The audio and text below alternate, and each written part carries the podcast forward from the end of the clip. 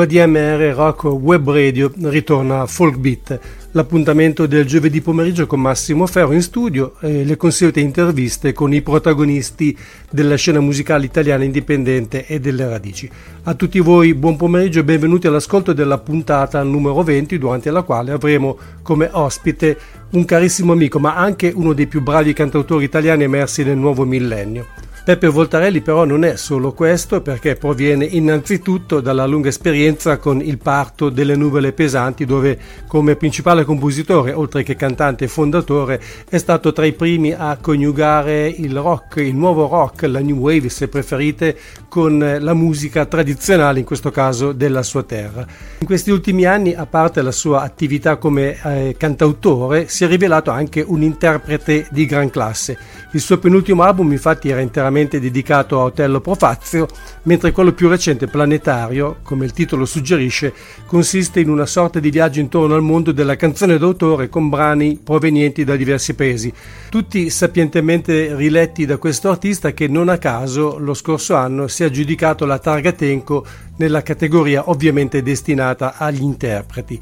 Da questo disco, il suo secondo pubblicato da Squilibri, ascolteremo oggi diversi estratti, specialmente nella prima parte della trasmissione e poi anche nel corso dell'intervista. Il primo che ho scelto, quello con cui si apre la puntata di oggi di Folkbeat, si intitola Rotterdam e allora a voi tutti buon ascolto con la voce di Peppe Voltarelli e il suo Planetario.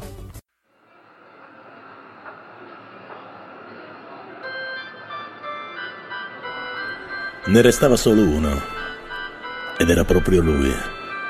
Un porto affascinante. Specie se tu non ci sei, però tu vorresti esserci. Ma non sai bene se farti il poeta o farti la puttana.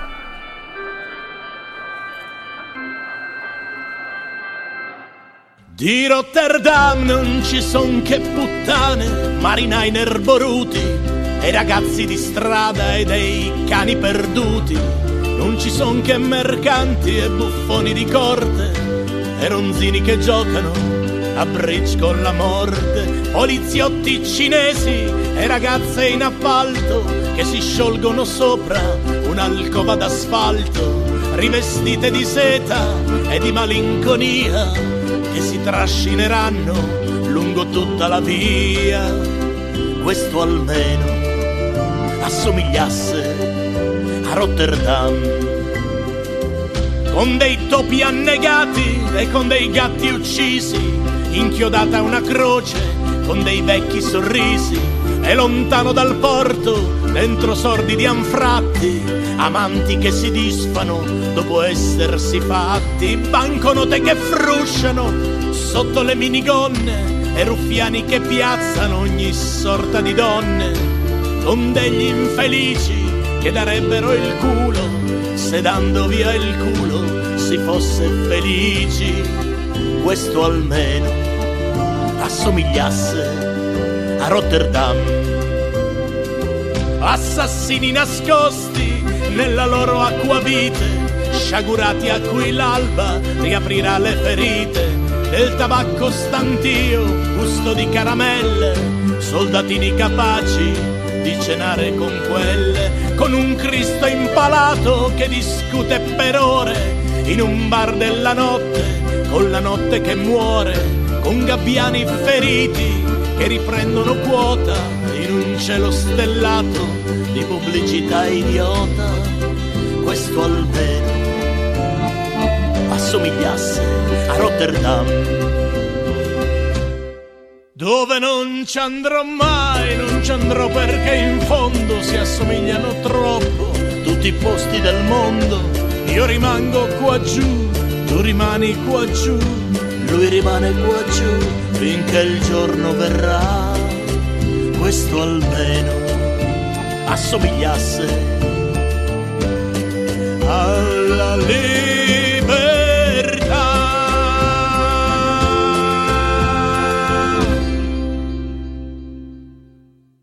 Rotterdam proviene dalla penna di uno dei grandi chansonnier francesi, Léo Ferré. Questa era la versione di Peppe Voltarelli del suo album Planetario, che prima ho definito una sorta di viaggio nel mondo della canzone d'autore. Un viaggio che, come ci spiegherà Peppe, che sarà con noi intorno alle 22, parte più precisamente dalla Catalogna, che è anche la regione della Spagna da cui provengono due cantautori che sono ben rappresentati in questo lavoro. Uno di questi è Joan Isaac, che ha partecipato anche direttamente alla registrazione della sua Margalida, che ascoltiamo ora.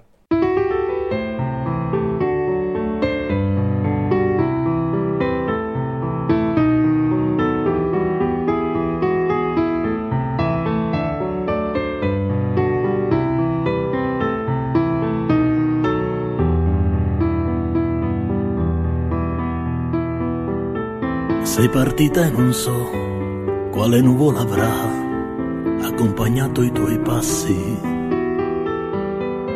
Sei andata così, lasciando di te soltanto il sorriso. Dove sei Margalida, se il mio canto ti arriva, è un bacio per te. Grida il nome del tuo amore bandiera nera al cuore.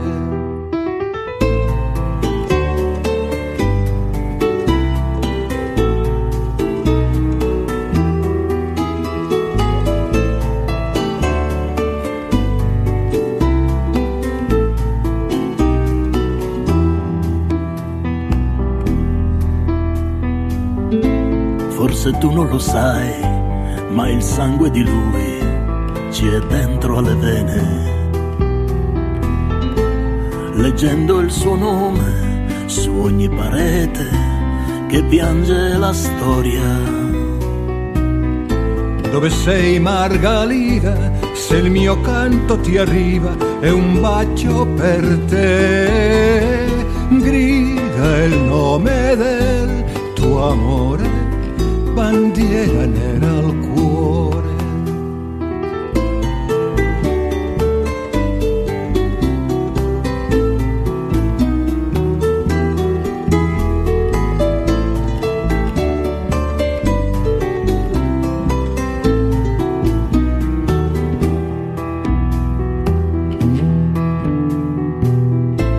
e con questa canzone rinasca il suo grido per strade e per boschi. Così sempre il suo nome sarà l'ombra fedele di ogni tua ora. Dove sei Margalida, se il mio canto ti arriva, è un bacio per te. Grida il nome del tuo amore, bandiera nera Grida il nome del tuo amore, bandiera nera al cuore.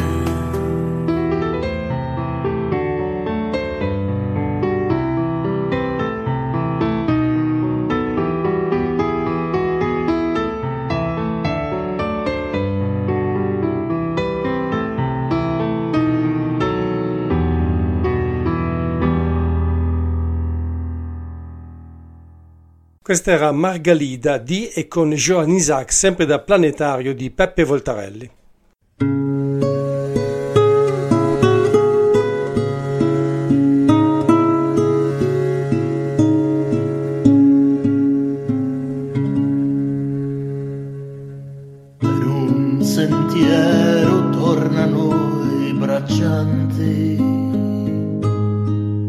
Allora vespertina con il sangue tribolato dal fardello d'inverni, primavere, estati urlanti. Tornano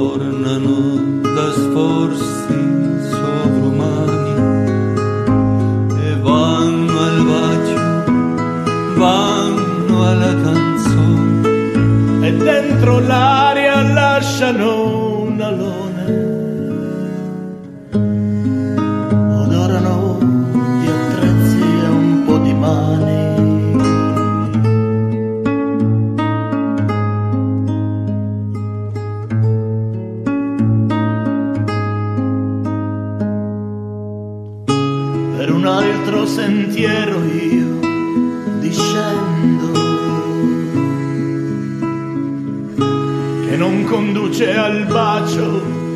anche se l'ora vago senza preda né destino. Dietro l'aspetto tragico e tremendo un toro piange nell'acqua che lo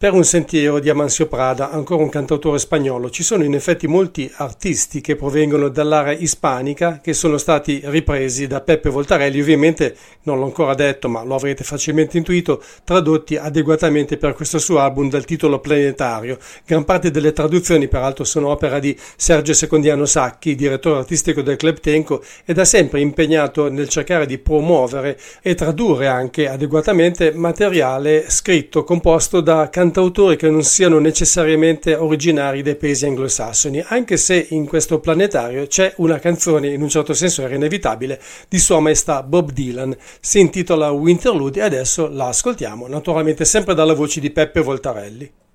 Winterlude, interludio, tesoro. Winterlude sulla strada stanotte.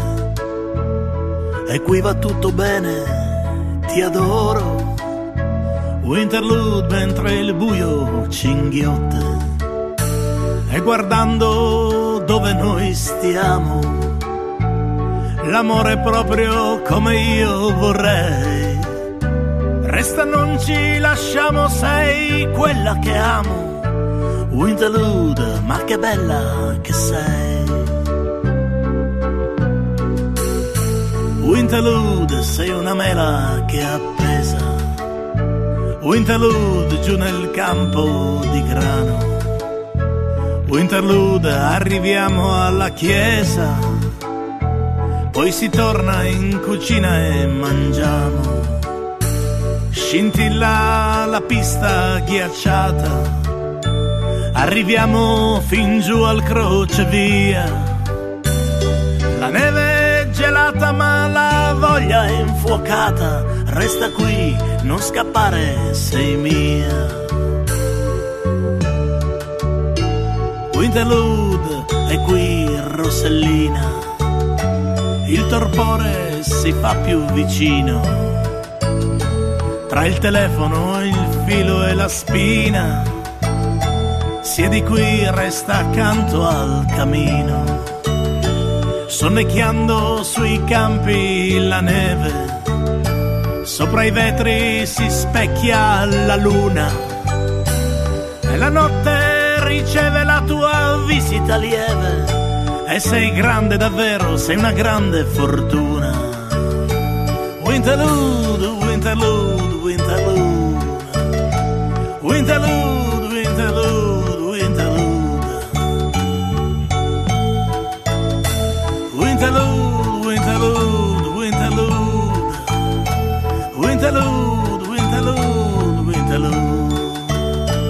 Sonnecchiando sui campi la neve, sopra i vetri si specchia la luna.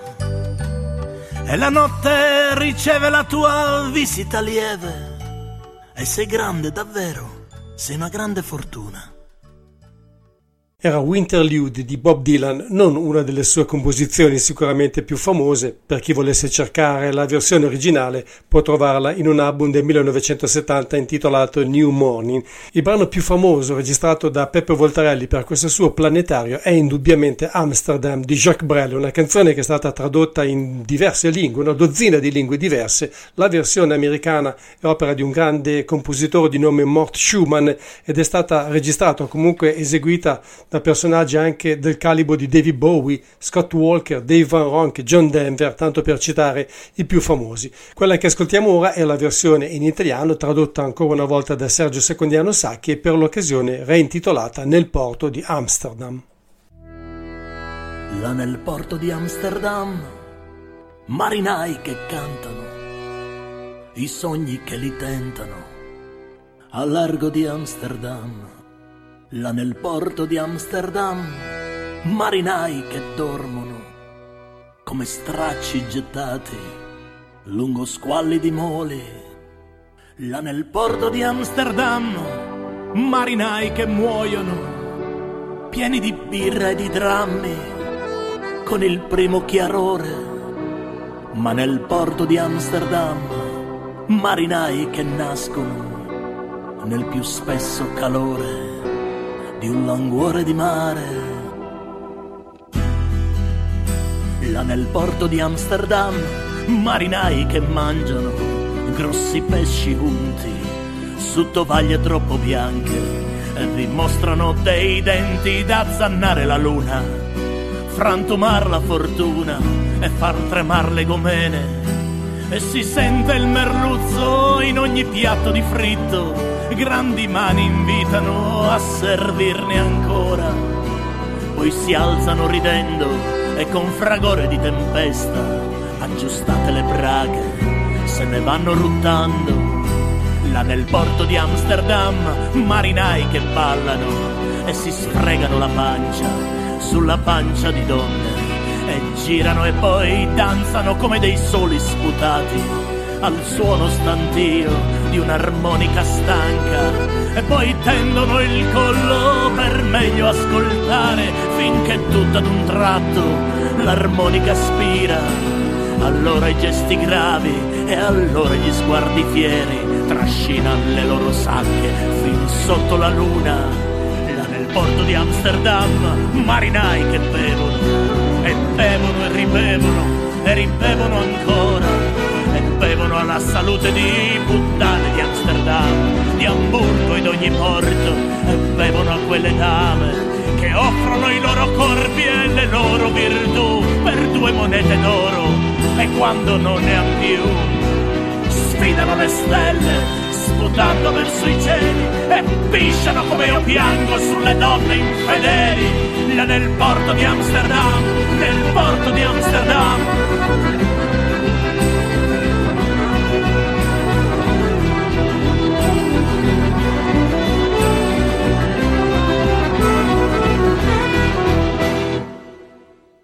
Era nel porto di Amsterdam o più semplicemente Amsterdam come si intitolava in origine questa canzone di Jacques Brel, sicuramente la composizione più famosa di questo grande cantautore di origine belga che curiosamente non la registrò mai in un suo album di studio, è presente soltanto in un disco inciso dal vivo all'Olimpiadi di Parigi nel 1964. In questo disco di Peppe Voltarelli che sto presentandovi prima del suo arrivo al telefono ci sono anche due autori italiani, due tra i più conosciuti diciamo della primissima generazione produzione Domenico Modugno e Sergio Endrigo. Di quest'ultimo nella fattispecie è stato ripreso un brano dal titolo La prima compagnia.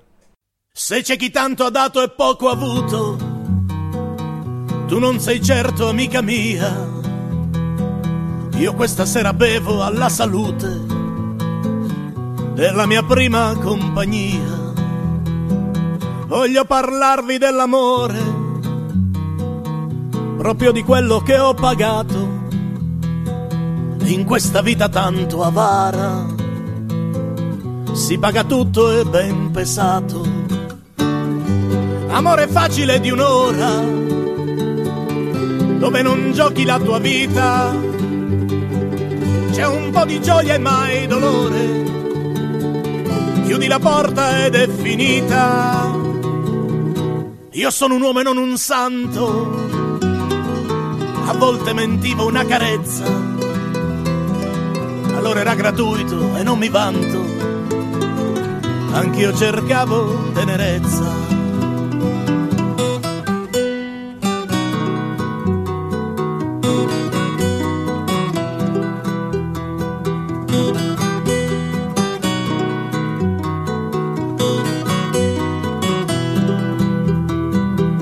si parlava in confidenza di vecchie storie di famiglia,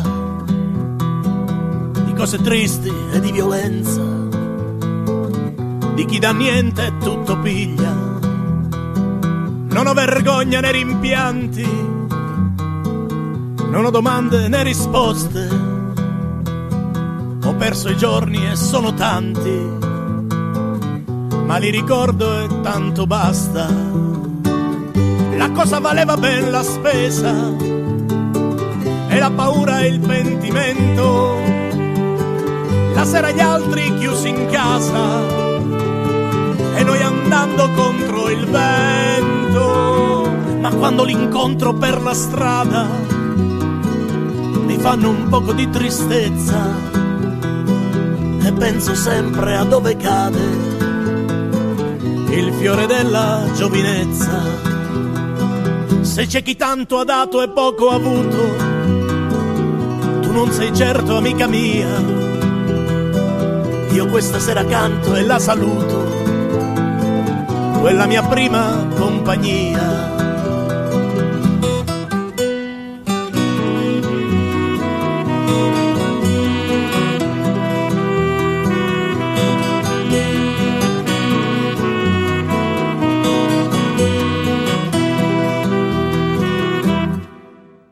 La strana compagnia di Sergio Endrigo. In planetario c'è anche una canzone che non è cantata in italiano, è l'unica, anche perché proviene direttamente dalla penna di Peppe Voltarelli e personalmente ritengo, a mio modesto parere, che sia la cosa in assoluto più bella che lui abbia mai composto. Si chiama Marinai, era nel suo secondo album personale, Ultima notte a Malastrana, del 2010. Per l'occasione è stata affidata alla bella voce di Rousseau Sala, che la interpreta in lingua catalana con il titolo Els Mariners.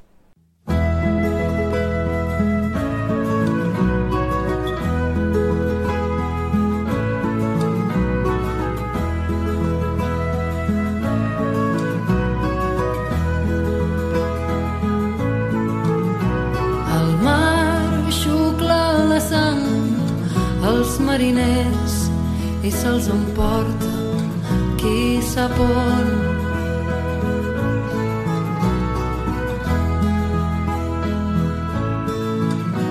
Llavors l'onada empeny l'aigua cap a terres llunyanes, cosa que troba, cosa que empeny.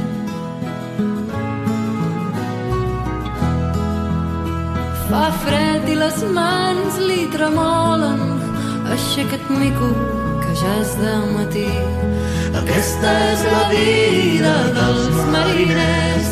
Aquesta és el cor dels mariners. Aquesta és la sang dels mariners.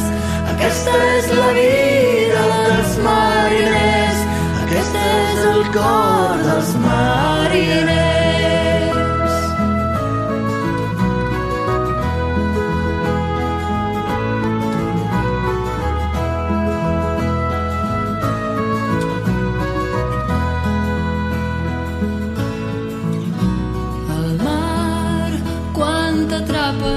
Sents els ronyons a cada pas quan camines.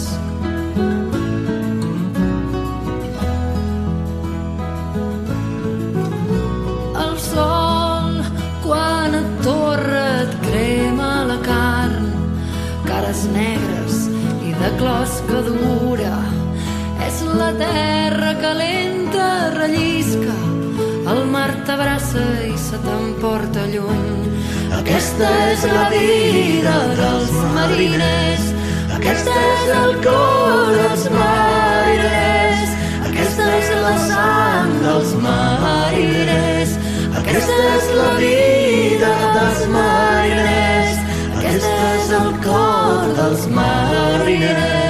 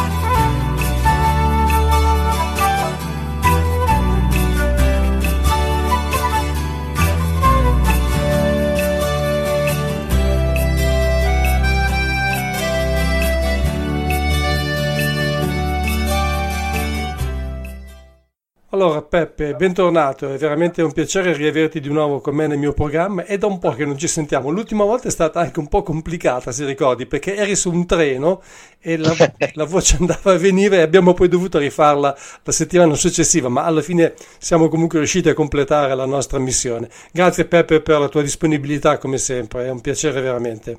Grazie Massimo, grazie a te, sono felice di ritrovarti.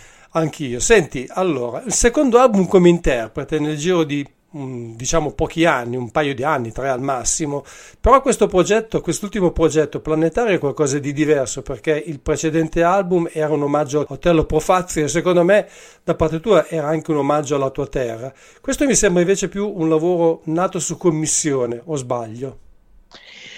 Ma guarda, in realtà Planetario più che un lavoro nato su commissione, è un lavoro nato da un'idea comune, cioè quella di raccontare eh, gli ultimi 15 anni in giro per il mondo, partendo da un luogo che mi è molto caro, cioè Barcellona, la Catalogna, dove c'è, dove c'è Cose di Amilcare che mi ha guidato in questo percorso, cioè ha fatto in modo che il percorso fosse, come dire, eh, ragionato, completo eh, che, eh, che, ci fosse il Sud America, che ci fosse il Nord America, che ci fosse l'Europa, in questa, in questa raccolta di, di, di temporale di canzoni, di poeti, di autori.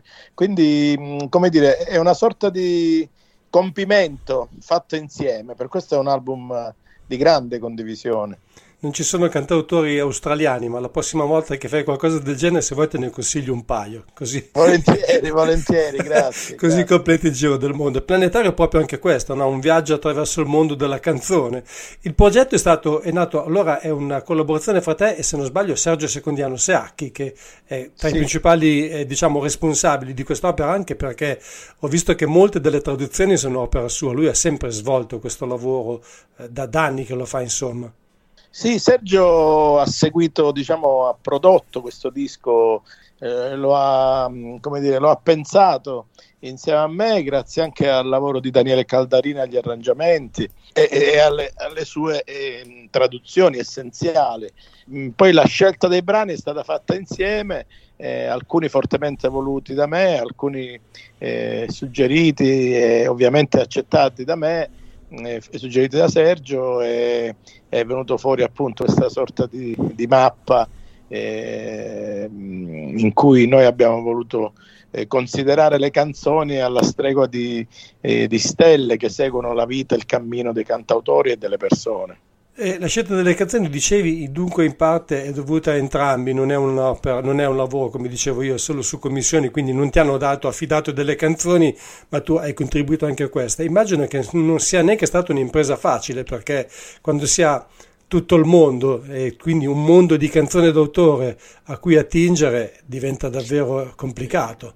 Sì, diciamo che ecco, la, il ruolo di Sergio da questo punto di vista è un ruolo importante perché oltre a essere appunto colui il quale ha fatto eh, moltissime delle traduzioni eh, Sergio è, è, mio amico da molti anni e con lui da molti anni condivido eh, il discorso della canzone, cioè con lui ci siamo spesso frequen- mh, mm, come dire, confrontati sul discorso dei cantautori, sulle scelte e io ho sempre seguito i suoi consigli in quanto penso che lui sia una persona molto importante nella mia carriera da un punto di vista proprio di conoscenza e di legame col mondo del cantautorato. Eh, eh Sergio in primo luogo è tutto, è tutto il Club Tenco, no? è, una, è, un luogo che mi, ha, che, mi ha, che mi, guida da molti anni alla conoscenza della canzone d'autore, per cui eh, quando lui mi ha proposto eh, eh la canzone di Luis Eduardo Aute, o la canzone di Serrat, eh, per me eh, queste più che indicazioni sono proprio eh, come dire, dei suggerimenti molto eh, anche personali in base al fatto che lui conosce benissimo il mio modo di cantare, il mio modo di, di certo. approcciarmi alla canzone. Sì, era indispensabile. Io tra l'altro trovo che eh, per un cantautore mh, diventare interprete sia anche una sorta di atto di, di umiltà e modestia, comunque eh, la capacità anche di immergersi, la voglia di immergersi anche nel repertorio di altri, cercare di comprenderlo in qualche maniera. E poi io cito sempre quando parlo con gli interpreti, che sono pochissimi nella musica italiana, perlomeno in quella d'autore, che eh, diciamo un grandissimo cantautore scozzese, un folk singer anche, oltre che cantautore, che se tutti quanti si limitassero a cantare le proprie canzoni, queste alla fine si estinguerebbero con il loro compositore. È una frase che trovo stupenda. Sì, è vero, è vero, eh, condivido, mm, condivido, la tua riflessione perché eh, cantare canzoni di, altre, di altri autori vuol dire soprattutto eh, essere curiosi, cioè di andare a, a condividere una poesia, un, un, pensiero, un'idea, un atteggiamento, un modo di scrivere che può inevitabilmente aprirti la testa e mostrarti dei nuovi sentieri, dei nuovi territori. Quindi è anche, come dire, c'è anche secondo me uno scopo, come dire, eh, forse non è la parola giusta, però c'è anche uno scopo didattico ecco, in un approccio del genere. Sono d'accordo, però la curiosità mi sembra che a te non sia mai mancata perché hai cominciato come rocker, no? Sì. A parte delle nuvole pesanti all'inizio era, era un gruppo di punk, comunque sì. un gruppo emerso nel periodo in cui c'era la new wave, questi nuovi suoni nel campo del rock. Poi sei diventato un folk rocker, diciamo così, sì. insomma, comunque hai cominciato a mescolare il folk con il rock. Quindi sei diventato cantautore, hai trovato anche una vena spesso più acustica sì. e adesso sei diventato anche interprete. È stato un lungo viaggio comunque che ti ha portato spesso a mutare pelle, ma mantenendo comunque sempre una tua identità precisa che io penso che tu abbia ancora oggi, forse dovuta anche alla tua voce che è veramente unica e particolare. Beh, intanto ti ringrazio. E ti, ti, dico che per me, appunto, iniziare dal rock ha voluto dire anche essere, mostrarsi in un certo senso eh, permeabili a quelle che erano eh, altre modalità, altri stili. Eh, se tu consideri, adesso magari dico una cosa scontata e banale, se tu consideri che noi all'inizio eravamo un gruppo che incitava il pubblico a ballare, a pogare, eh, insomma in una maniera forsennata anche perché facciamo questa formula di tarantella legata al punk, quindi molto aggressiva, eccetera. Se tu pensi che nell'arco di di, di, 15 anni questa cosa si è trasformata in un pubblico seduto eh, e in religioso silenzio, o perlomeno in un desiderio di pubblico seduto e religioso silenzio, capisci che appunto questi, questi due mondi eh, possono benissimo coesistere in un, in un, artista e possono benissimo portare a, alla scoperta di nuovi mondi. E quindi ecco secondo me si, si, ci arricchisce sempre di più da un punto di vista emozionale, esperienziale. E quindi io sono felice che, che questo percorso mi abbia portato oggi a interpretare a sforzarmi a lavorare nell'interpretazione, per, prima di tutto anche per conoscere la mia voce, perché spesso, guarda, io mi ricordo i primi tempi in cui suonavo, spesso se ci ripenso oggi mi rendo conto che all'inizio io non, non, la sentivo la mia voce, cioè non l'ascoltavo minimamente, non avevo assolutamente consapevolezza di quello che stavo facendo con la voce, cosa che invece oggi riesco a, a, a sentire in maniera molto diversa. Anche se questo secondo me non ha tolto assolutamente nessuna naturalezza alla tua voce che esce sempre in maniera molto, molto genuina, molto spontanea. Però ho notato a proposito che questo disco, forse proprio in virtù di quello che tu hai detto, in questo disco usi la voce in una maniera eh, un po' più discreta, più garbata, io direi quasi reverenziale, come se volessi rispettare il materiale con cui stai trattando.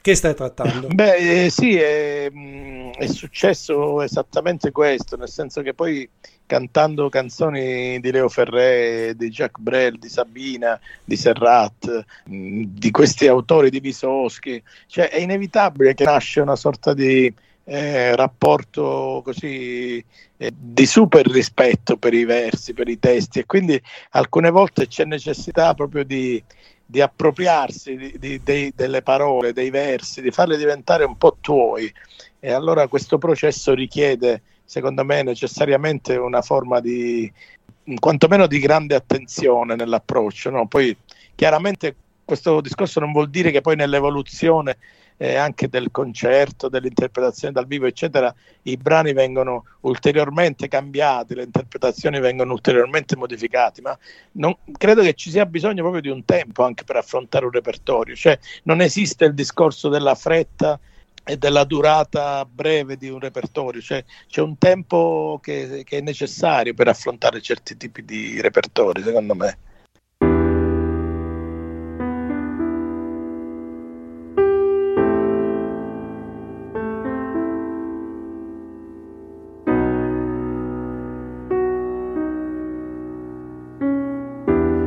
Io vivo in libertà in un paese indipendente.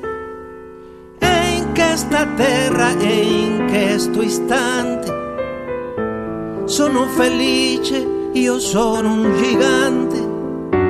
Amo una donna amante e lei mi ama e non chiede niente, o quasi niente, e se è differente se è differente io, io non lo so.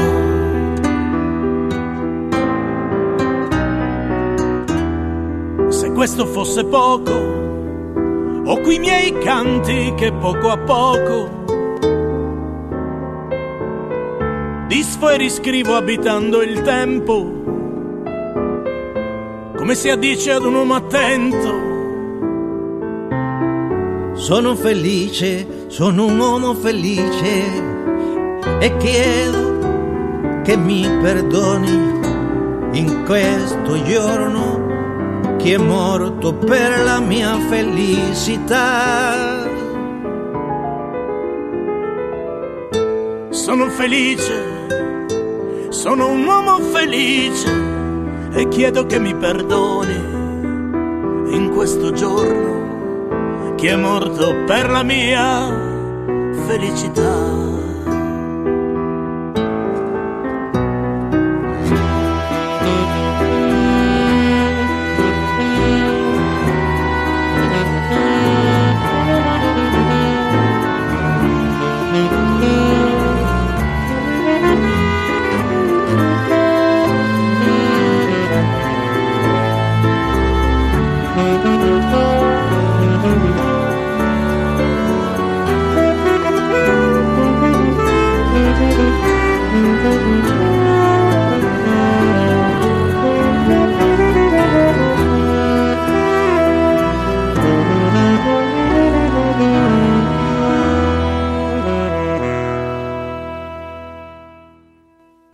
Proposito di tempo, questo è un disco che ho letto nelle note di copertina che inizialmente doveva essere registrato dal vivo, dove era concepito come uno spettacolo, sì. poi naturalmente a causa della pandemia è stato tutto rinviato. Però immagino che i tempi siano stati anche lunghi per le registrazioni, proprio per questi motivi. Sì, i tempi sono stati lunghi anche perché è stato fatto veramente in tanti studi, Daniele ha lavorato su a Lecco e poi ognuno ha messo i propri contributi da tante città diverse, eh, con i propri ovviamente tempi, eh, con, con, con, i propri lavori, con le priorità. Quindi ecco, questo disco è stato veramente, si è sviluppato nel giro di, di un anno e più, un anno e più e, e ha avuto questa sorta di lunga gestazione eh, anche, anche, per poi arrivare al momento in cui l'ho cantato in cui era già quasi due anni che avevo a che fare con queste canzoni.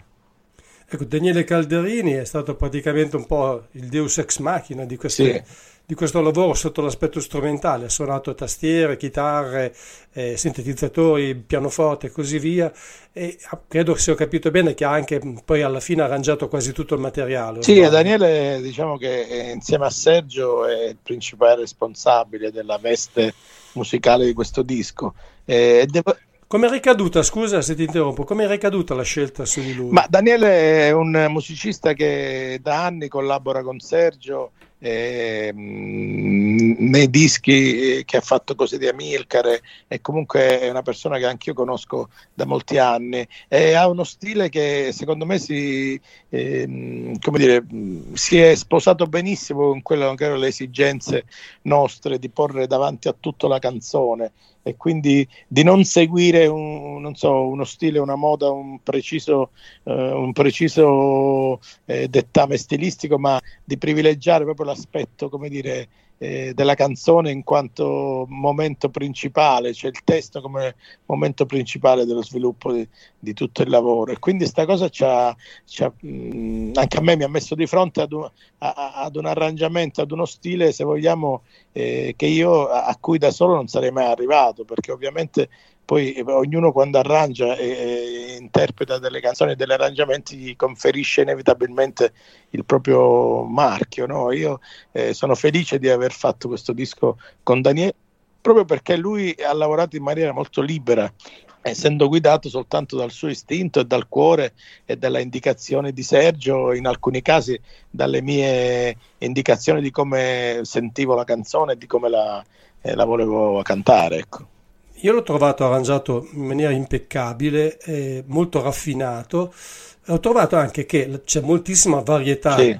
Eh, sotto l'aspetto anche strumentale, perché sono stati usati tanti strumenti, flauti, trombe, cose che normalmente si sentono sì. poco, però ecco c'è molta omogeneità. Allo stesso tempo io ho trovato anche che tutto sommato dia, nonostante questo ampio uso di strumentazione, l'album ha un sapore molto scarno, sì, comunque piuttosto eh, non, è, non, è, non, sembra super arrangiato, super prodotto. Ecco, diciamo sì, così. ha conservato un aspetto, come dire, molto scarno, giustamente come dici tu, è mm, essenziale direi, no? quindi nonostante ci siano tanti strumenti, ecco c'è questa sorta di, di asciutto di fondo che rende poi eh, esalta secondo me anche il, il discorso del canto e del testo.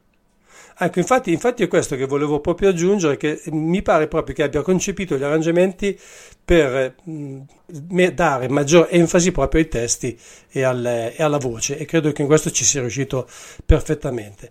Sulle canzoni ce n'è una che mi ha lasciato veramente un pochino spiazzato perché Modugno ha scritto tantissime canzoni meravigliose, ma quella che hai scelto tu mi sembra, che avete scelto insieme, l'ho trovata leggermente fuori contesto, è simpaticissima, forse era per dare anche una nota, per spezzare un po' comunque un senso di serietà che nell'insieme, di solennità che ha l'album, o c'è qualche altro motivo per cui avete scelto Musetta? Musetto? Ma, ma guarda, abbiamo scelto Musetto ehm, per, per, per diversi motivi, e, ehm, questo discorso della leggerezza o dell'apparente leggerezza del repertorio di Modugno è uno di questi. Considera che io eh, da molti anni eh, lavoro sul, sul, repertorio di Modugno, ho fatto anche un recital ed, è, so. un art- ed è, un artista che, eh, che adoro cantare e, e questo brano non l'avevo mai fatto alcune volte anche perché forse sminuivo il senso di questo pezzo, però effettivamente in questo disco abbiamo voluto dare voce a quella parte di Modugno, come dire, più mh, mm, eh, forse apparentemente più leggera, più frizzante. E, e devo dire che mm, secondo me nel complesso del disco ci sta anche bene questa sorta di swing così di manouche che Daniele è riuscito a tirare fuori. Sì, poi to- forse credo che altre canzoni che sarebbero state perfette, comunque si sarebbero incastonate benissimo in questo lavoro, tipo Malarazza, Lupisci Spada che so, um, il vecchio frac, sono certo. state anche già troppo eh, eseguite da altri. Sì, sono anche esattamente, sono canzoni che sono state molte volte cantate, risuonate, riarrangiate e spesso riproposte dal vivo, per cui c'era l'idea anche di esplorare delle cose nuove, insomma, mh, mai fatte prima, in primis da me, e questo è successo anche nelle canzoni, nella canzone, nella scelta della canzone di Sergio Sì. Endrigo, che è una canzone, diciamo, ecco, del suo repertorio che probabilmente non tutti conoscono, diciamo, ecco. Beh, di Sergio Endrigo in effetti io ho compreso, devo essere sincero, conosco soprattutto le cose che lui portava a Sanremo, ma so che comunque ha inciso molti dischi stupendi, soprattutto nell'ultima fase della sua carriera, quando era secondo me anche libero da vincoli discografici, i suoi dischi erano autoprodotti e quindi in quel senso lì poteva ovviamente operare senza alcun- alcuna costrizione. Sono appunto due gli italiani, uno è Modugno e l'altro è Sergio Endrigo, che hai scelto per questa sorta di giro del mondo nel campo della canzone d'autore. Ho letto anche nelle note di copertina che Endrigo è un personaggio, è una figura che eh, ti ha in un certo senso, se non influenzato, comunque ti ha attratto molto in questi anni. Beh sì, io ho avuto la fortuna di conoscerlo, di incontrarlo al premio Tenco mh, degli inizi degli anni 2000 quando gli dedicò, il Club Tenco gli dedicò, Club Tenco gli dedicò una, una rassegna intera no? e, e da quella volta mh, mi sono appassionato al suo modo di scrivere che ovviamente conoscevo già ma, ma l'ho approfondito molto proprio perché ho trovato nel suo modo, nel suo stile, nel suo eh, modo anche di essere, di persona, di stare sul palco, eccetera, una sorta di, eh, come dire, di... ho trovato un senso anche ad un canto non urlato eh, che però era dotato di una grandissima profondità, eh, anche espressiva, non soltanto letteraria, ma anche modo di cantarli, questa specie di soffio che lui aveva. E questa cosa mi piaceva molto, visto che io vengo da, appunto, da una scuola un po' più, eh, diciamo, urlata, un po' più di potenza da un punto di vista vocale. E mi è piaciuto molto questa idea che poi una persona come lui, eh, comunque con un'origine triestina, insomma, comunque eh, lontana dal, dalla mia area di influenza eh, nel, mezzo, nel, mezzo, del Golfo di Taranto, ecco, sì. eh, mi ha sempre appassionato questa sua visione da lassù, diciamo, e, e, e, come questa visione era lontana dalla mia, nello stesso tempo la sentivo molto vicina, la sento tuttora, ecco, le canzoni di Enrico hanno questa incredibile forza di non avere tempo, cioè di essere talmente, eh, talmente importanti da, da sembrare eh, eterne, diciamo. eterne sì, sì, sì, sì. Ecco, però tu, secondo me, nei tuoi dischi come solista sei stato capace sempre di creare momenti di grande energia, ma anche momenti molto più quieti, più rilassati, più intimi, anche proprio grazie alla tua voce che secondo me hai imparato nel corso degli anni a modulare in maniera perfetta. In questo disco sei anche riuscito, e questa è una cosa importante secondo me, a coinvolgere alcuni degli autori delle canzoni. Sì. Immagino che in questo la tecnologia ti abbia aiutato non poco. Sì, eh, questo è stato, diciamo il grande regalo che mi hanno fatto questi artisti incredibili che hanno accettato di cantare con me sul disco, come Silvio Rodriguez, come eh, Gian Manuel Serrat, come Amanzio Prada, eh, come Giovanni Isaac, eh, come Adriana Varela, cioè artisti che eh, io eh, avevo come riferimenti, diciamo, ecco, come guide, ho avuto come guide in questi anni, eh, a cui abbiamo chiesto insieme a Sergio di, di condividere questo, questo disco questa, con, con, le loro partecipazioni. E questa cosa mi ha fatto molto piacere perché è come se fosse stato veramente eh, una, un attestato di stima all'intero lavoro, nel suo proprio approccio eh, appunto di condivisione. Eh, questo, questa, questa, loro partecipazione gli ha dato praticamente la, la una sorta di avvallo, sì, sì, diciamo. sì, sì, sì, sì eh, mi ha fatto molto felice questa cosa. Poi un'altra cosa importante è che devo dire eh, mi ha fatto felicissimo il fatto che un pezzo mio, eh, l'unico pezzo mio. Ah, di questo ne parliamo ah, okay, dopo, okay. ti spiace? Perché no. è uno dei momenti per sì. me più importanti del bene, disco, ma è la mia prospettiva. Invece volevo dire di Adriana Varela, che è questa figura mostruose, chiaramente in senso positivo, nel campo del tango, devo dire con una voce incredibile. È lei che ti ha chiamato il trovatore calabrese, se non sbaglio, se ricordo bene. sì, sì, lei è stata, molto, è stata molto carina con me quando ci siamo conosciuti a Buenos Aires. Abbiamo fatto subito amicizia in radio durante il suo programma e anche Adriana è di origine italiana, per cui quando ci siamo messi a chiacchierare un po' sul nostro paese e su quanto appunto era, era bello condividere questa origine, questo amore per la nostra lingua, eccetera, lì eh, mi sono reso conto di quanti mondi, di quanto i mondi musicali eh, erano vicini, cioè il mio mondo eh, legato al sud, legato alla canzone in dialetto, ma legato anche alla tarantella, al ritmo, all'atteggiamento, come dire, anche da Guascone, no? E lo ritrovavo e l'ho ritrovato nel mondo del tango, no? E quindi tante, la, riscoprire e scoprire tanti artisti importanti del tango come, come Roberto Gocenece, eh, come la stessa Adriana Varela, eh, come Cacio Castagna che ha scritto la, la Garganta con Arena, mi ha fatto mi ha dato modo di crescere molto, cioè di capire molte cose anche del senso proprio del canto attraverso i chilometri, attraverso gli oceani, eh, le parole che attraversano, che attraversano continenti e che poi rinascono, rifioriscono con altri strumenti e altre voci. Senti, secondo te a proposito, eh, cosa, c'è qualcosa secondo te, a parte il fatto che ciascuno di loro scrive le proprie canzoni, che in qualche maniera accomuna questi autori, un tratto comune fra tutti loro? Ce ne sono anche di molto diversi perché è chiaro, alcuni sono di molti di loro, comunque una buona parte di loro sono di lingua latina, addirittura in particolare ispanica, però secondo te c'è qualche altro tratto che può, può accomunarli in qualche maniera? Beh, un tratto comune è assolutamente la sensibilità, a, eh, la sensibilità ai temi, ai temi eh, della libertà, delle, della politica, eh, assolutamente. Io credo che tutti questi artisti che fanno, che fanno parte della, delle, de, di Planetario siano, siano stati, eh, siano quelli che sono in vita e siano stati quelli che non ci sono più dei, dei grandi alfieri della libertà, della libertà d'espressione, della libertà d'opinione.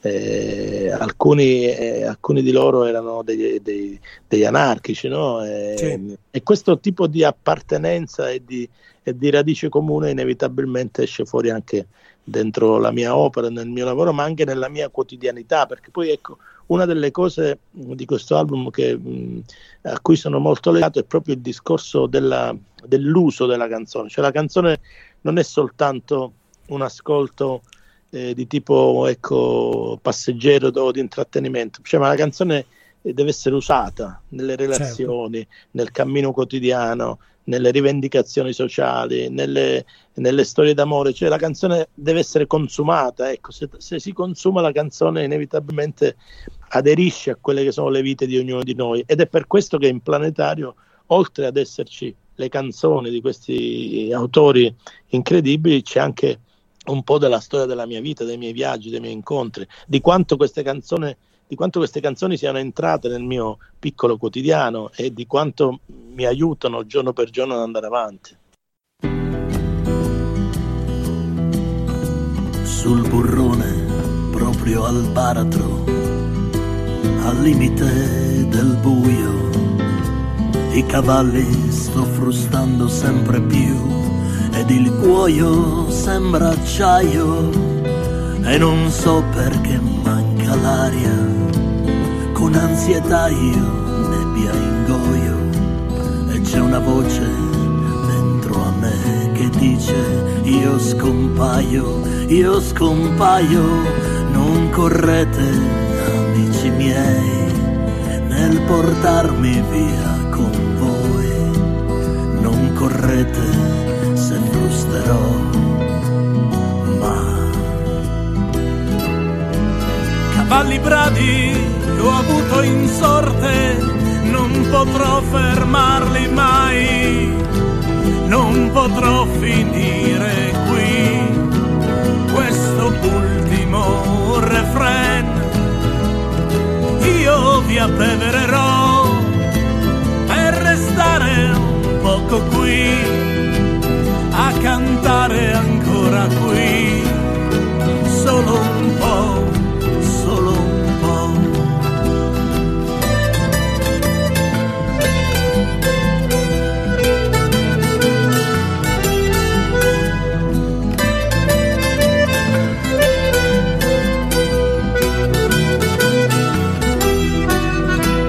E sarà un uragano a fermare la mia ora al galoppo su una slitta nella neve di un'aurora. Sì, ma voi, cavalli miei, riducete l'andatura e allungate la mia strada per quell'ultima dimora. Non correte, amici miei, nel portarmi via con voi. Non correte se frusterò. Ma cavalli bradi ho avuto in sorte, non potrò fermarli mai, non potrò finire più questo ultimo refrain. Io vi abbevererò per restare un poco qui, a cantare ancora qui, solo un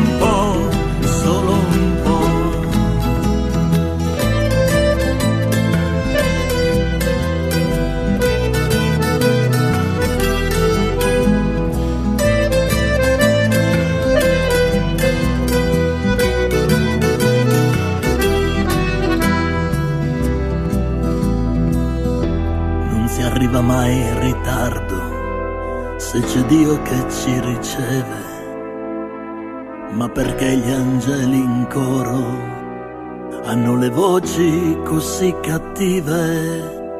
Io non so se è il singhiozzo che fa il suono così grave o sono io che non vorrei e urlo a voi di andare altrove. Non correte, amici miei, nel portarmi via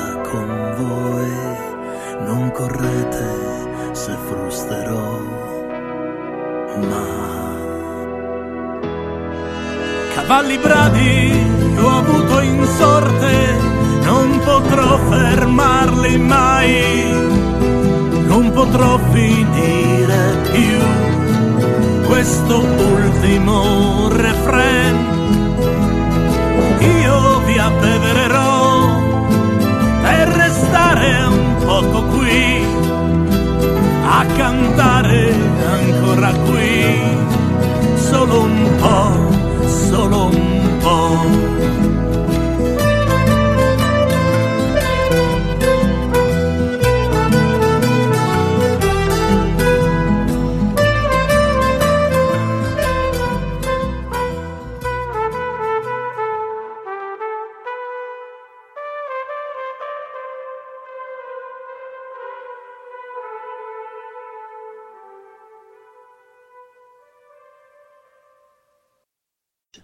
Anche se mi è parso leggendo i testi, io molti di queste canzoni non le conoscevo sinceramente, che la scelta si è ricaduta soprattutto su brani di carattere più intimista, su canzoni app- diciamo apparentemente più vicine all'amore, al sentimento dell'amore, eh, oppure mh, di tipo esistenzialista. Non ci sono moltissimi canti direttamente di carattere politico o sociale in questo disco.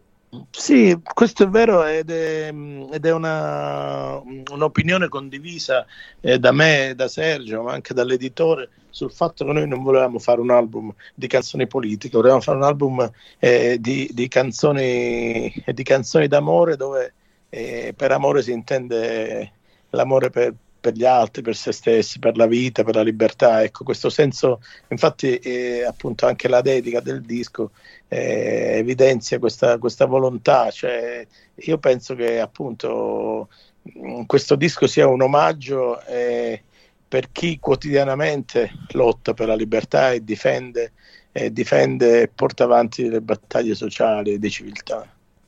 Sono d'accordo con te, eh, anche su quello che hai detto prima. Dunque, di eh, Jacques Brel c'è Amsterdam, che credo sia la sua canzone più famosa, è stata tradotta anche all'estero. Io ricordo addirittura un cantautore americano, Rod McDonald, che credo l'abbia addirittura registrata, ma la eseguiva eh, dal vivo spesso e volentieri. Uh-huh. Mentre di Bob Dylan, oddio, su, su, Bob Dylan c'era veramente un catalogo sterminato. Sì. Hai scelto un brano relativamente oscuro come, come Winterlude. Sì, Winterlude è stata una scelta fatta insieme a Sergio perché era una canzone molto, come dire, che da un punto di vista anche ritmico entrava, rientrava in quella che era un po' quello che è stato ed è il mio percorso legato al folk. No? In fondo anche Dylan è un, è, un, è un, chitarra e voce, cioè è sempre stato come dire, un, definito un menestrello e questa cosa qua in quel brano è molto, è molto evidente anche nella sua, nella sua leggerezza, è molto significativa. Per questo, come dire, abbiamo voluto forse stare dentro più alla poesia che non allo slogan, ecco, in, questo, in tutto l'approccio. Sì, anche se pure Dylan sappiamo che ha scritto delle stupende ballate anche d'amore, anche se le sue sono sempre poi comunque molto criptiche come canzoni, sì. sono spesso difficili da interpretare. Io credo che ultimamente sia stato anche un po' troppo eh, sfruttato, no? penso ad esempio al disco di De Gregori, per cui hai fatto bene secondo me a scegliere una canzone meno conosciuta che porta alla luce un aspetto diverso della sua straordinaria personalità. Io, se nel caso non l'avessi ancora capito, sono un dilaniano a 300... ah, tra l'altro, sai che mi viene in mente, parlavi di Dylan, cantante folk, voce e chitarra, sai che se tu fossi americano o inglese saresti considerato un folk singer o comunque un artista di contemporary folk. Beh, io sono fiero di questa cosa, anche perché è, una, è un luogo ideale musicale che, che, che, che mi appartiene molto e, e, anche da un punto di vista delle esecuzioni dal vivo, dei concerti, eccetera, io amo questo approccio solitario, cioè da, da, molti anni ormai amo questa cosa, quindi mi fa piacerissimo. Tra l'altro eh, nel discorso di nel discorso della scelta di Dylan, eh, anche questo discorso di cantare da soli mi, mi, mi ricorda i primi tempi in cui eh, Dylan venne, forse prima, la prima volta che lui venne in Europa a cantare, c'è questo video memorabile a Londra in teatro dove lui eh, in questo teatro gremito da solo con la chitarra affronta questo pubblico bellissimo. E, sì, chiaramente era già un, dire, una star della, della canzone internazionale, ma quest'idea di affrontare il pubblico da soli con la chitarra quasi come dire a mani nude mi ha, mi ha sempre attratto. No? E poi c'è una cosa in più che ti aggiungo sul rapporto con Dito, sì. è che nella sua Chronicles, che tu ovviamente conoscerai benissimo, il, il, momento in cui lui ascolta per la prima volta la Woody Guthrie sul, sul vinile in cui lui afferma e dice io da quel momento ho deciso che io dovevo essere come lui a me mi ha colpito molto questa, questa affermazione di Dylan Grand già, no? eh, perché è una, cosa che, eh, è una cosa che è successa anche a me quando ascoltai le prime volte le canzoni di Profazio eh, dal, dai dischi, no? di questa cosa di sentire di quanto quella persona deriva alla sua terra, alle sue radici, alla sua lingua e il volere assolutamente essere eh, l'idea di essere considerati, di poter essere considerati come lui anche dalla gente, dalla storia, cioè di aderire proprio alla propria terra in maniera incredibile. Questa, questa cosa che trovai nel libro di Dylan mi, mi colpì molto. Ecco, questo ci porta finalmente al discorso eh, che io ti ho troncato sul nascere, sì. e cioè perché eh, ci siamo arrivati, no? diciamo in maniera ordinata, ti ho portato praticamente in un certo senso lì, cioè questa canzone meravigliosa che io ti ho detto l'altro giorno al telefono e ti ribadisco, lo dico pubblicamente, è una delle canzoni italiane più belle degli ultimi vent'anni, forse anche qualcosa di più. Magari sono esagerato, può darsi, ma è la mia sensazione. Io adoro Li Marinai, penso che sia un pezzo stupendo, è una canzone bellissima dal punto di vista lirico, cioè dei testi, ha una melodia di quelle che ti prendono fin dall'inizio e non ti lasciano più, anche molto facile da memorizzare, perché è importante eh, a volte, a volte è importante, no? uno può scrivere una canzone eh, diciamo accattivante ma senza essere banale ed è assolutamente il tuo caso. E poi questa canzone ha una cosa che trovo che sia fondamentale, cioè è decisamente radicata nella tradizione, tu in un certo senso hai compiuto la stessa operazione che anni fa. Io mi auguro che questo possa diventare, anche per quanto riguarda le possibili cover che avrà la canzone nel prossimo futuro, anche per te. Hai fatto l'operazione che ha fatto Eugenio Bennato con Brigante Semore, che alcuni pensavano fosse addirittura un tradizionale. Lì Marinai, molti potrebbero pensare che è un tradizionale. Sono contento che tu l'abbia messa qui e che l'abbia affidata a un'altra voce. Scusa per questa lunga no, no, prefazione, ma ci tenevo a spiegarmi. No, grazie. È stata una genialata, secondo me, fare di nuovo. Penso che anche tu sia affezionato a questa canzone, altrimenti non l'avresti utilizzata. Assolutamente sì, e sono molto grato anche a Sergio di aver eh, suggerito eh, l'interpretazione e la traduzione in catalano di questo brano perché mi ha dato la possibilità di, di ascoltarmi e di ascoltare quasi come, come se fosse una cosa nuova, una cosa rinata invece è un brano che, che, appartiene alla mia vita, eh, alla mia terra, alla mia gente, come dicevi tu, in maniera assolutamente priva di temporalità, cioè questo è, è, il gesto dei marinai, dei pescatori, cioè una roba che non ha, non ha, non ha una, una, connotazione diciamo personalistica, ecco, è un gesto senza tempo, per cui risentirla in catalano e soprattutto eh, vederla posizionata eh, insieme a dei, a dei giganti della canzone mi ha dato veramente una grande gioia è, un grande, è, un, è, una bella iniezione di autostima no? sentirla.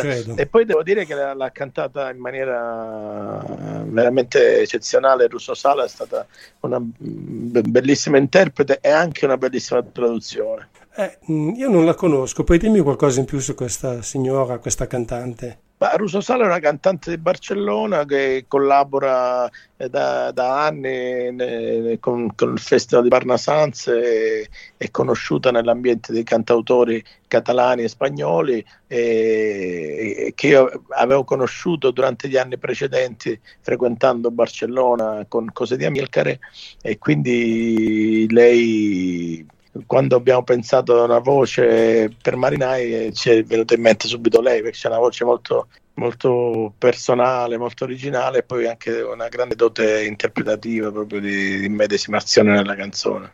Senti, rimaniamo ancora un attimo in Spagna, relativamente poi, perché la canzone 1947 è stata trasposta, sì. trasportata, meglio ancora, da Madrid a Napoli. Sono due città. Io penso che Barcellona abbia qualcosa più in comune con Napoli. Secondo me è stato molto intelligente anche questa operazione.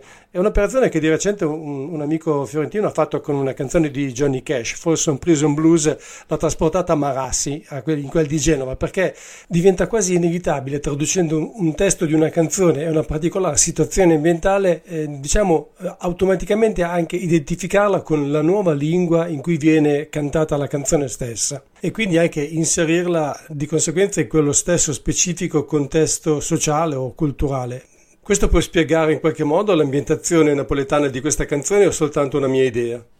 Beh sì, questo è il, il, salto che ha fatto compiere Sergio alla canzone da, da Madrid a Napoli, eh, era un salto molto complesso e, e, difficile, soprattutto in virtù del fatto che lui ha proprio ricollocato la canzone in, una Napoli del dopoguerra eh, in maniera quasi minuziosa, cioè eh, raccontando e descrivendo cose che, che, probabilmente solo i napoletani riescono mh, ad avere eh, a riconoscere de- dentro, dentro, i versi della canzone. Questa cosa la trovo meravigliosa anche perché è veramente riuscito a, a ricostruire un immaginario storico, poetico quella, in quella canzone di Sabina, eh, che tra l'altro è una delle canzoni sue più, appunto, più conosciute. Dice una voz popular. ¿Quién me presta una escalera para subir al madero? Para quitarle los clavos a Jesús el Nazareno.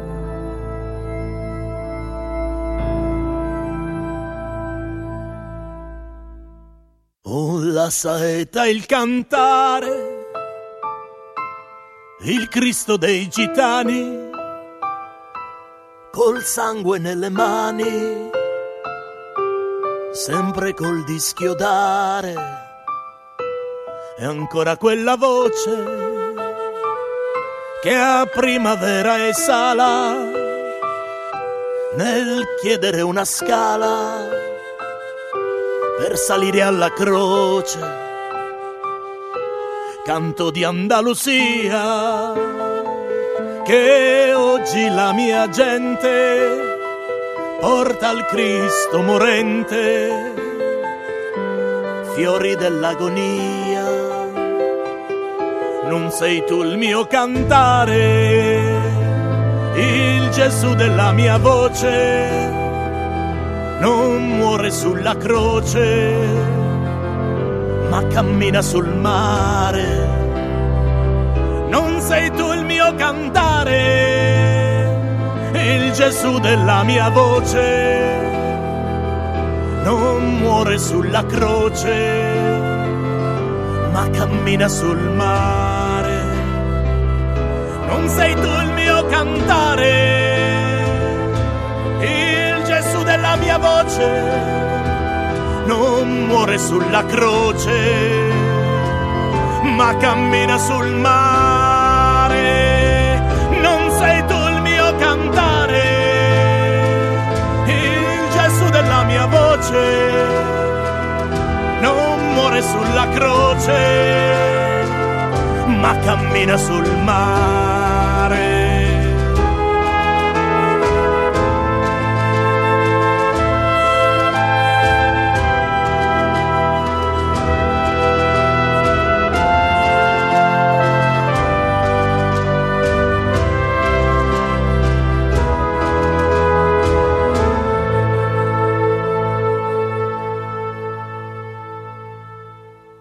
Posso fare un salto indietro? Sì. Però rimaniamo sempre in campo squilibri, che è appunto l'etichetta sì. e casa editrice che ha pubblicato tra l'altro i tuoi ultimi due dischi. Tu hai partecipato anche alla, al tributo a Gianni Siviero, sì. che è un grandissimo cantautore. Questo spiega come ti ha spiegato, sicuramente ti avrà, ma lo sapevi già immagino, come ci siano tanti grandi cantautori italiani del passato che purtroppo non godono della popolarità che meriterebbero oggi. Beh sì, a queste operazioni ovviamente come quella di, dedicata a Gianni Siviero eh, le può fare solo il Club Tenco, ne può fare solo un editore come Squilibri, essendo un battitore libero, eh, il Club Tenco essendo una realtà assolutamente libera da discorsi di mercato e di, eh, di mode, cioè, è, è uno dei compiti credo di, di, di, queste, di queste entità sia proprio quello di, eh, rendere giustizia proprio a dei lavori, a, del, a, degli artisti che magari da un punto di vista commerciale o di visibilità o, o, o di tipo industriale non abbiano eh, avuto modo di, eh, realizzare. No? E quindi eh, la fortuna di far parte di, questo, dire, di questa nicchia di libertari sganciati dal, dal discorso commerciale mi, rende, mi dà la possibilità di, di conoscere e di approcciare con dei mondi che ovviamente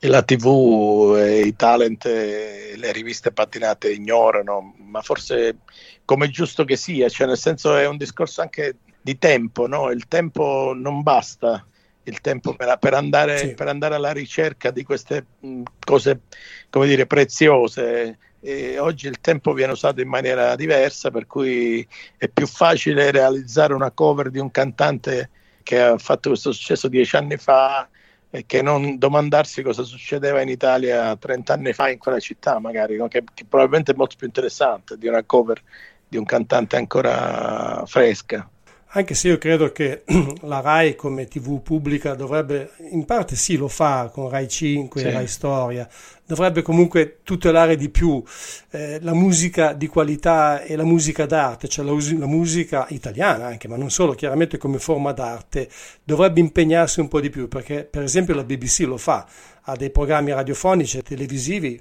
più radiofonici, si intende dedicati sì. al folk, alla world music, al jazz, al blues, da noi la RAI questo non lo fa o lo fa comunque in maniera molto occasionale o comunque non è abbastanza. E volevo chiederti una cosa divertente adesso perché ho letto naturalmente le cose che tu hai scritto e ci sono delle cose molto spassose, cioè per esempio che ti sei ritrovato spesso a cantare eh, dal vivo, soprattutto all'estero, e questo mi dispiace un po', non perché tu abbia cantato queste canzoni, ma perché hanno ancora una visione leggermente distorta di quella che è la musica italiana. Le canzoni di Carosone, di Modugno, di, di Ricchi e Poveri, di Celentano. È così, è successo veramente così. Beh, sai, il nostro patrimonio di canzoni eh, ti viene in aiuto, ecco, in quel senso ti viene in soccorso quando hai bisogno di farti riconoscere, quando hai bisogno di, di, dimostrare alle persone che appartieni a quel tipo di mondo. Allora, chiaramente, se sono in America eh, è inevitabile che eh, un americano medio conosca volare eh, che, sì. o, o, conosca Carosone, come è inevitabile che in Germania o in Repubblica Ceca conoscano Celentano, no? conoscano eh, i ricchi e poveri e quindi se tu conosci il loro repertorio come dire, eh, una canzone dei ricchi e poveri ti può, ti può, salvare la vita o ti può salvare una serata, eh, una canzone di Modugno ti può far entrare nel cuore di una sala che altrimenti prima ti avrebbe semplicemente ignorato. In questo senso questi, queste canzoni sono un po' come dire eh, delle salvavita co- sì, delle cose che, sta, che fanno parte de, de, del nostro patrimonio genetico e che, sì. e che sarebbe, sono d'accordo con te, sarebbe giusto eh, continuare a, a, custodire, a far conoscere, a, a, a, tramandare alle nuove generazioni come un patrimonio, come dire, inevitabile, come lo è inevitabilmente Bella Ciao, come lo è eh, le canzoni dell'anarchia, come sono le canzoni di lotta, le canzoni di tradizione, le canzoni dei contadini, cioè sono quelle cose che poi ad esempio ti ritrovi, non so, in Canada a partecipare al raduno dei Trentini eh, di Montreal eh, e si canta tutti insieme la, la Montanara e lì capisci che vuol dire eh, come dire, per loro l'importanza di questa canzone e quindi che di, di conseguenza è importante anche per te se tu sei lì in quel momento, no? Sì, poi comunque in ogni caso stavo per dire scusa, stavo interrompendoti, ci sono anche delle canzoni, soprattutto quelle scritte negli anni 60 eh, per Celentano, per Gianni Morandi, sì. per Ornella Vanoni e così via, che portano delle firme estremamente autorevoli e sono anche dal punto di vista armonico brani molto complessi, per cui hanno una loro ricchezza e non soltanto dal punto di vista storico. Assolutamente. E, ehm, poi tra l'altro c'è una curiosità che posso se mi permetti, eh, all'estero eh, questa è la visione che hanno principalmente della musica italiana. Ho un amico che ha un programma alla TV messicana di Stato uh-huh. eh, e lui fa un programma sulla musica del mondo. Mm, io vedo le sue scalette, no? le sue playlist, come si dice oggi, e magari accanto a brani di musica tradizionale africana, ma proprio molto tradizionale, o di folk, eh, che so, della Repubblica Ceca, mm-hmm. trovi poi delle canzoni italiane di, di Claudio Baglioni, perché per loro comunque questa è la musica italiana. In questo senso forse però dobbiamo comunque continuare a lavorare e cercare di fare conoscere un po' meglio le nostre tradizioni. Sì, no, certo, assolutamente. Infatti, se tu ci pensi bene, anche le canzoni delle, della Laura Pausini, quando sì. si presenta ai Grammy, si presenta ai Grammy come la canzone latina, no? come la canzone di, che Infatti. appartiene ad un mondo di, legato alla world music, cioè noi siamo la, canz- la, canzone, la musica del mondo, che non è un insulto, ma è semplicemente un modo per dire che quella canzone viene da lì.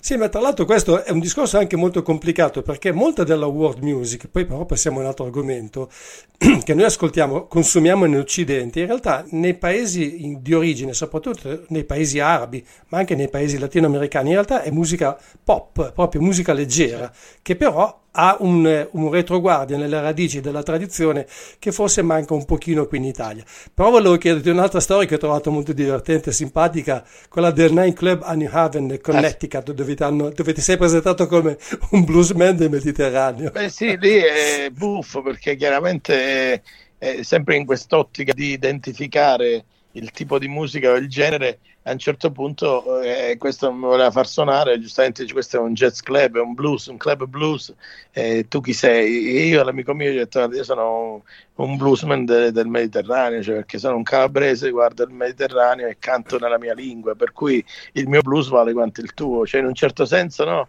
è l'insegnamento che ci ha dato anche Pino Daniele che, che, che nella sua storia, eh, nella sua incredibile, nel suo incredibile genio ha è riuscito a, a dimostrare al mondo che, che, il blues napoletano esiste, il blues mediterraneo esiste ed, ed, ed è cantato in napoletano o in calabrese o, o, in arabo, ma sempre blues è, cioè sempre quella, quell'anima eh, legata a quel tipo di musica, no? E quindi questa, certo. questa, cosa ti dà l'idea anche di quanto forse, come dicevi tu prima, dobbiamo ancora lavorare su noi stessi soprattutto, sulla nostra cultura di paese, eh, di paese intendo di, di, di, di Stato, della cultura italiana, per fare in modo che le giovani generazioni siano eh, consapevoli del patrimonio artistico della loro terra.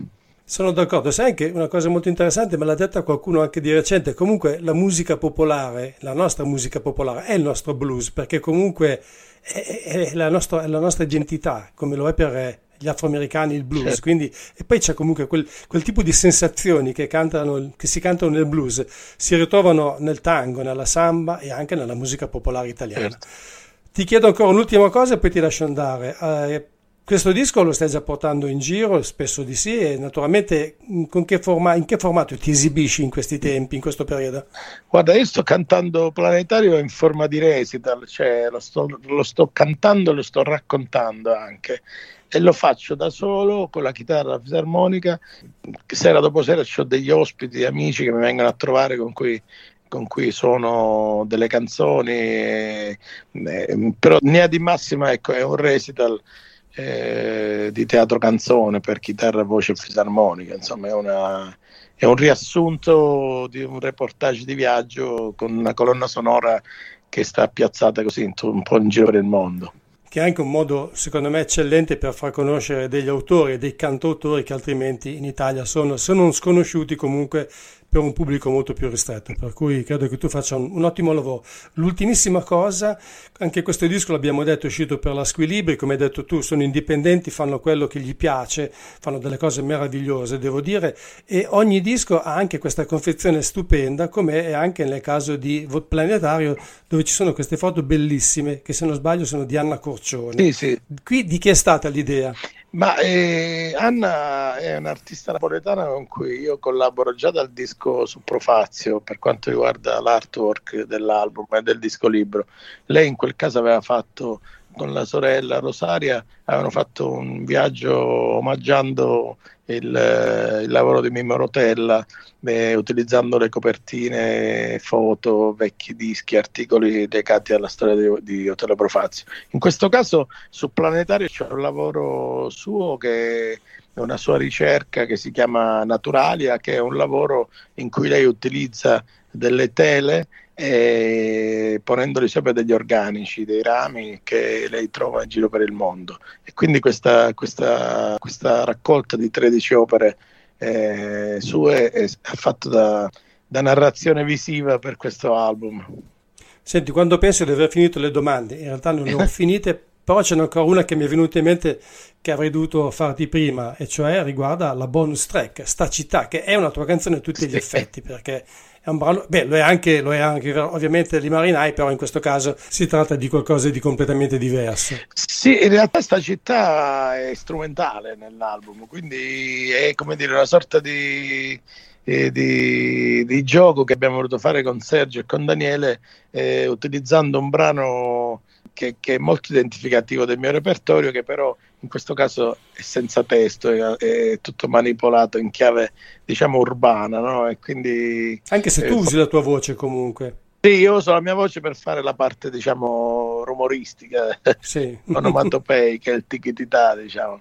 Eh, però era bello perché appunto durante tutti i racconti di questi viaggi eh, in giro per il mondo c'è sempre questa idea ossessiva della città che, che vive, pulsa, eh, in cui si suona, in cui si cammina, in cui si canta, in cui ci si incontra con le persone che poi eh, di volta in volta è Buenos Aires, è Città del Messico, è New York, è Parigi, è, è Roma, è Berlino, è Praga, questi luoghi, come dire, anche dove c'è un po' della nostra storia, della mia vita, dei miei amici, dei, delle mie grandi amicizie.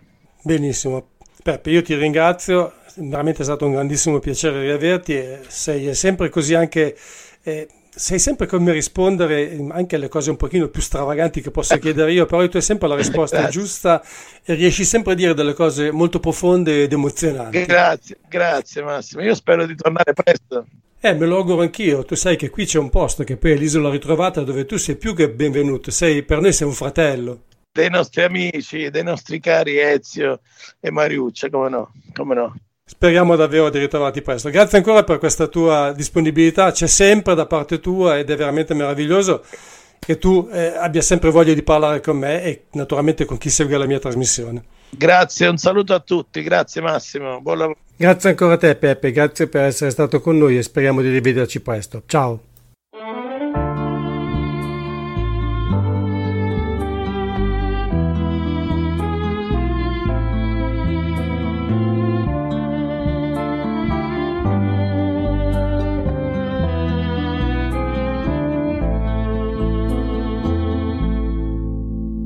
La vedi, l'aurora che non cresce, o la cococeneggia, cantami un tango in più. La vedi, la notte che si allarga, la vita che ha un suo karma, cantare, sempre cantare. La voce tua che al tango dà emozione, fissando inizio e fine, come nessuno mai. La voce tua che è spirito e fantasma, il rantolo dell'asma di un vecchio bandoneone. Cantami voce con arena, raccontami la pena che Malena non cantò. Canta che compagna la tua pena, quale se la incatena il suo bianco bandoneone. Canta la gente sta applaudendo e mentre stai morendo non sa del tuo dolore canta che Troilo lassù in alto, alla voce tua d'asfalto un verso dedicò.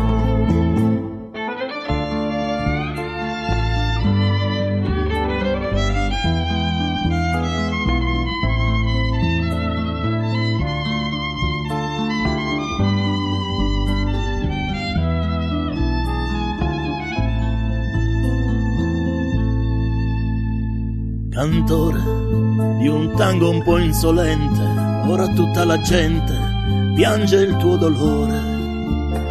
Cantore di un tango equilibrista, più che cantore artista, col vizio di cantare. Lo vedi, c'è Buenos Aires varia, ci manca sempre l'aria se la voce tua non c'è. Non c'è, e tanto mi ha insegnato la volta che hai cantato sul palco insieme a me. Cantami, voce con arena, e cantami la pena che Malena non cantò. Canta che compiange la tua pena, Guarezza la incatena al suo bianco bandoneon. E canta, la gente sta applaudendo e mentre stai morendo non sa del tuo dolore. Canta che Troilo lassù in alto, alla voce tua d'asfalto un verso dedicò. cantami,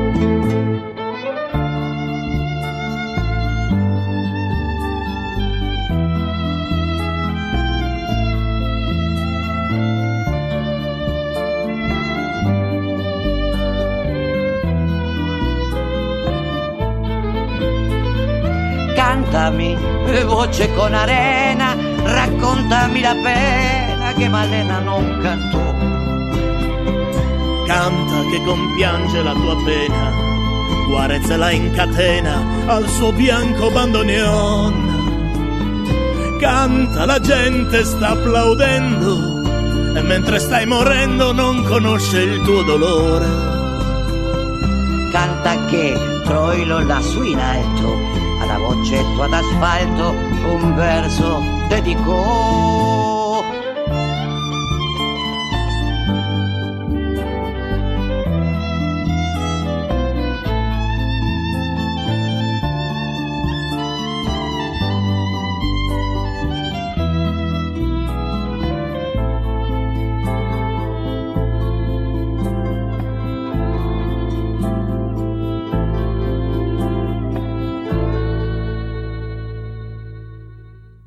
L'ultima traccia che vi ho proposto oggi da Planetario era Voce d'asfalto, scritta dal compositore argentino Cacio Castagna e interpretata dalla voce veramente bituminosa di Adriana Varela, uno dei nomi più prestigiosi del tango contemporaneo, naturalmente insieme a Peppe Voltarelli che è stato con noi oggi per raccontarci di questo disco. Termina qui la puntata numero 20 di Folk Beat, il settimanale di ADMR Rock Web Radio, ideato e condotto in studio da Massimo Ferro ogni giovedì fra le 16 e le 17.30. Il prossimo appuntamento è fra 7 giorni, per cui non mi rimane che ringraziarvi per avermi seguito e augurarvi un buon proseguimento di giornata e una buona serata.